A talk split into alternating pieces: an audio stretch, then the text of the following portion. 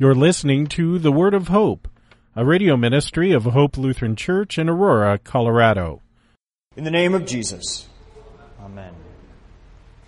Jesus says, I tell you, make friends for yourselves by means of unrighteous wealth, so that when it fails, they may receive you into the eternal dwellings.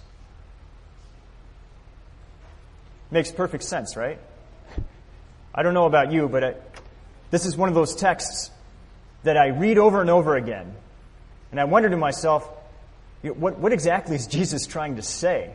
What is this stuff about making friends of, for yourself by means of unrighteous wealth so that they will receive you into eternal dwellings?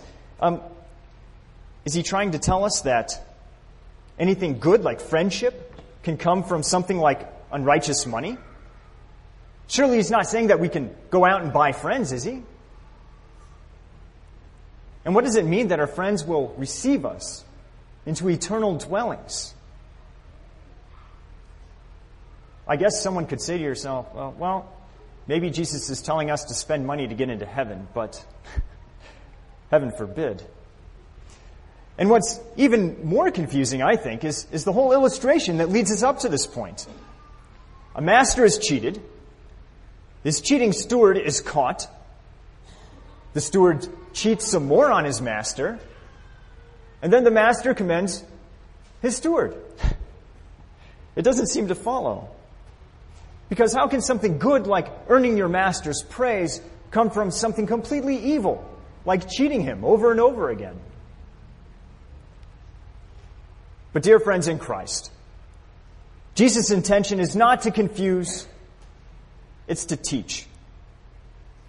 And we should also recognize that Jesus doesn't always point to glowing examples of virtue to teach us. In fact, if we look all the way through the scriptures, we find one example of a corrupted human being after another.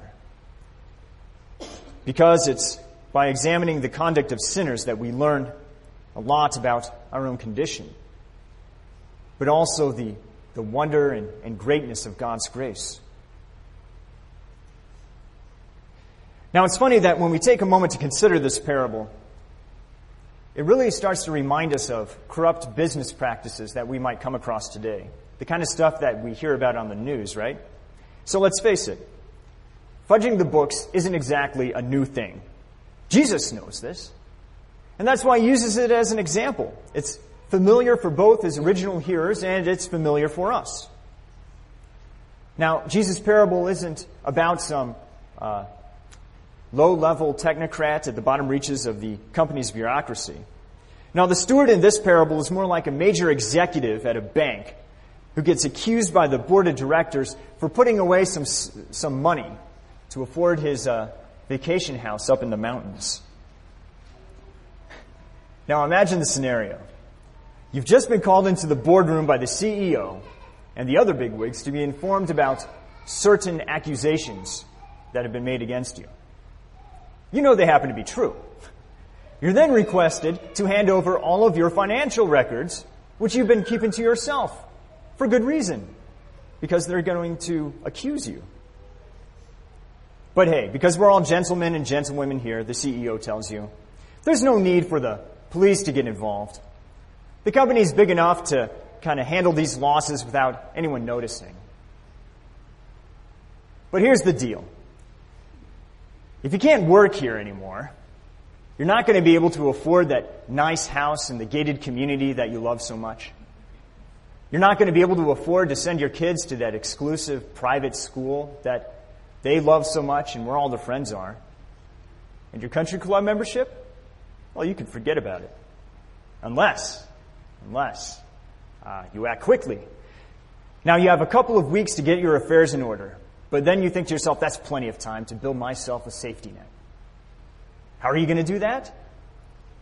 By making friends with all of the companies in which your bank is invested in, of course.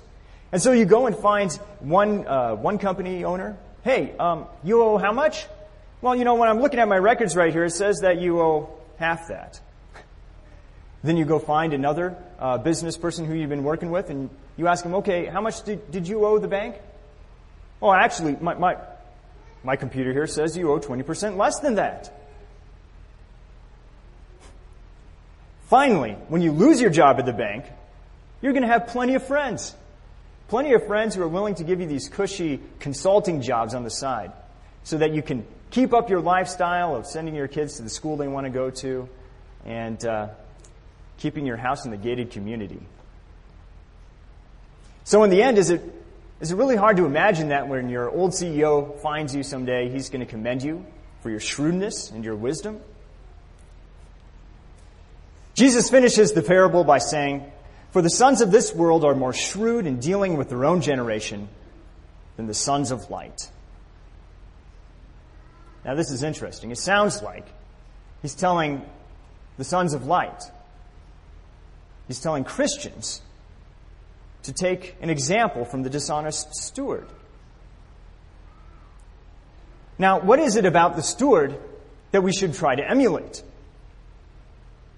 Well, on the one hand, there are his motivations and his concerns. And of course, we know that his major concern is with losing the lifestyle with which he has become accustomed. And the manager said to himself, What shall I do since my master is taking the management away from me?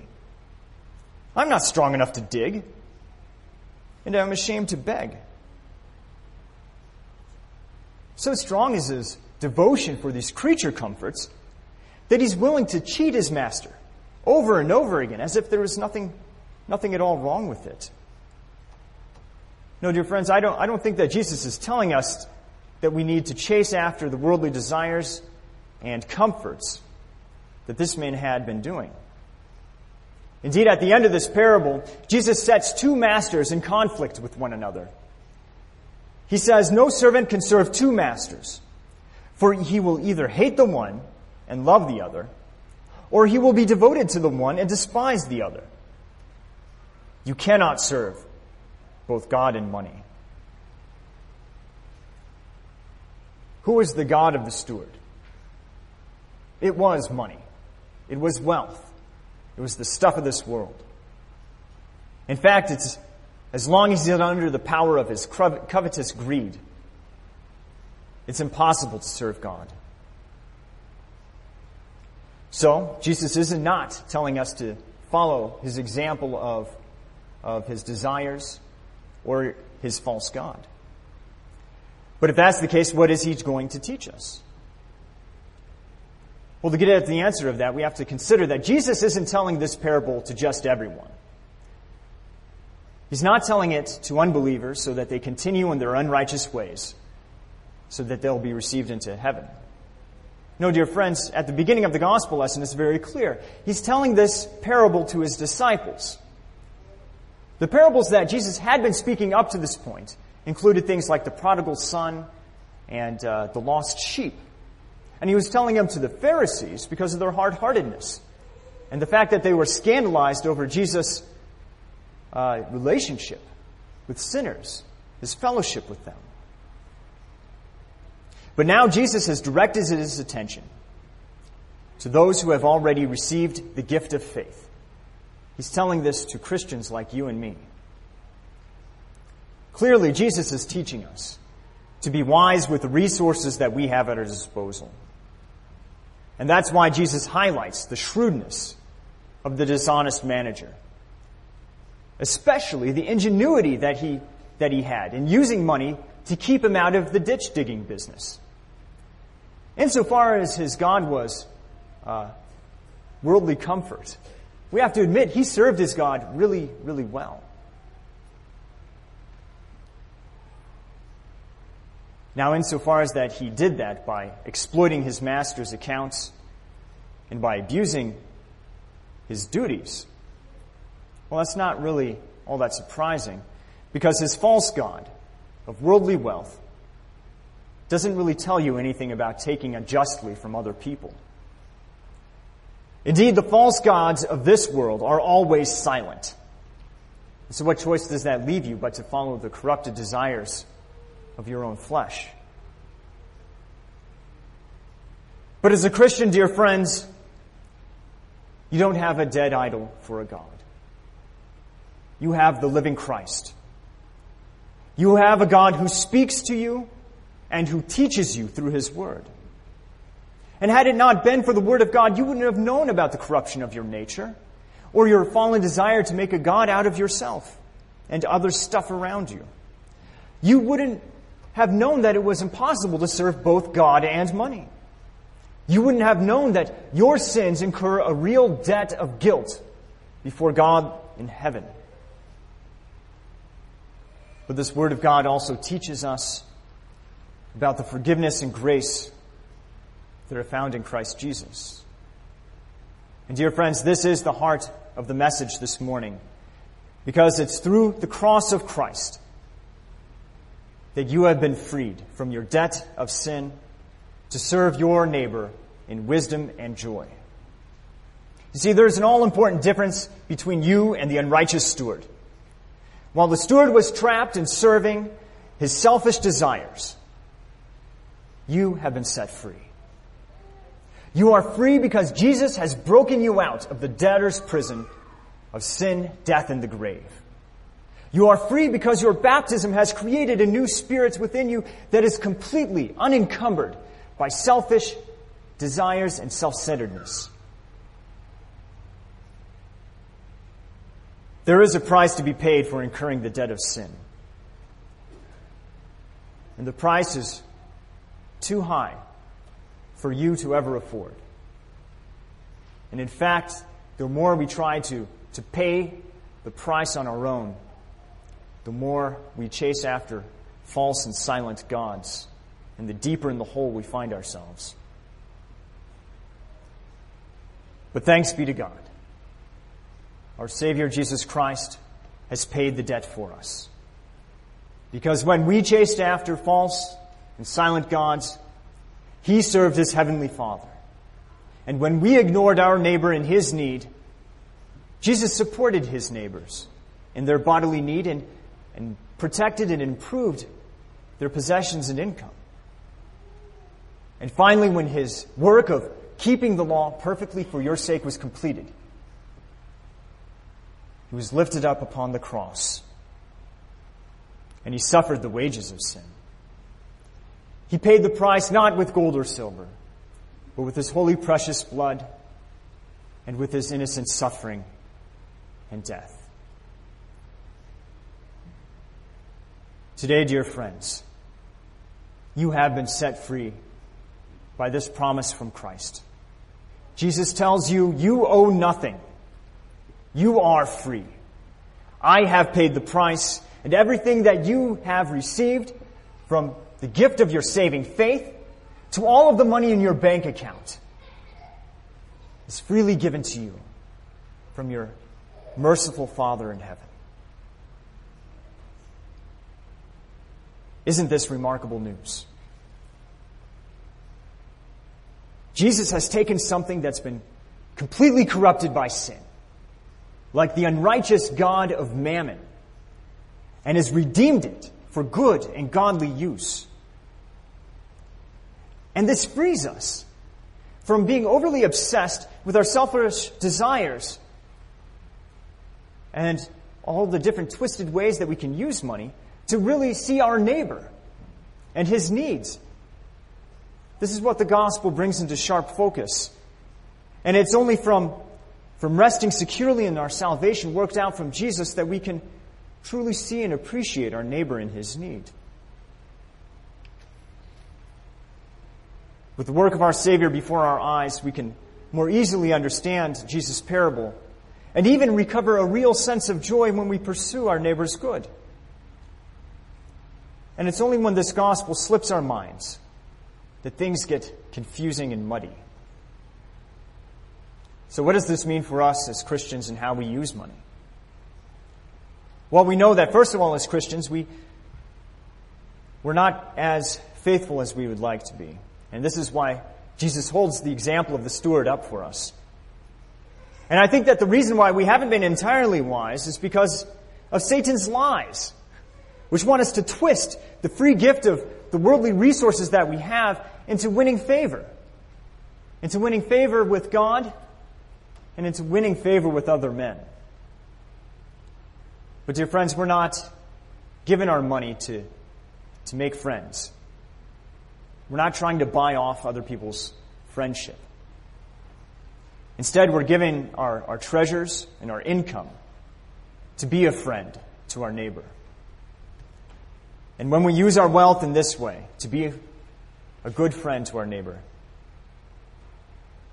there will be friends to welcome us into the heavenly dwellings. And how is that? Well, we unashamedly use our resources to, for the furtherance of the preaching and the teaching of the gospel. And for that reason, we pay our pastors, we support our seminaries, we send missionaries around the world, and we exemplify the love of Christ in our life by loving our neighbors, by providing for them, and by giving to them in their time of need. We love others as Christ has first loved us. And none of this is done from compulsion or guilty conscience, but because we have been given a free and willing spirit. Because St. Paul writes, each one must give as he has decided in his heart, not reluctantly or under compulsion, for God loves a cheerful giver. There's no reason to worry, no reason at all to worry about our future when we give for the good of our neighbor. Because your Heavenly Father has cared for you in the past, and He will continue to provide for you in the future. But this much is certain. In the same way as the steward didn't have much time to use the resources at his disposal to make friends for himself, so also do we know as Christians that our time upon the sinful and fallen world is growing short. Our Lord and Savior Jesus Christ is returning quickly. Let us pray, therefore, for the wisdom and the shrewdness to serve our neighbor as Christ would have us. And let us ever keep our eyes upon our crucified and risen Savior, that we may have a bold faith to serve our neighbors, ever pointing them to the preaching and teaching of the gospel. Amen. May the peace of God, which surpasses all understanding, Guard your hearts and minds in Christ Jesus unto life everlasting. Amen.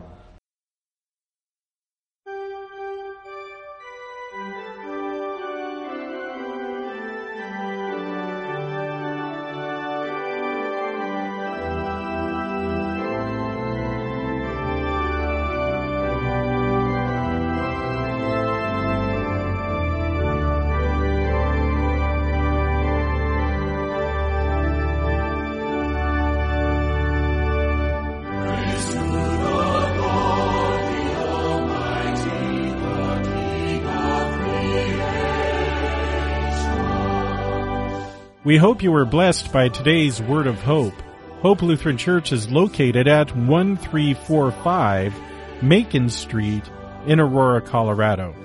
Their weekly schedule is as follows. Sunday morning worship at 9:15, adult Bible class and youth Sunday school at 10:45 a.m. On Tuesday mornings there is a matin service at 8:30 a.m. with a Bible class to follow at 9:30 a.m. You can find out more about Hope Lutheran Church at www.hope-aurora.org. That's www.hope-aurora.org. Until next time, may the Lord bless you and keep you in His grace.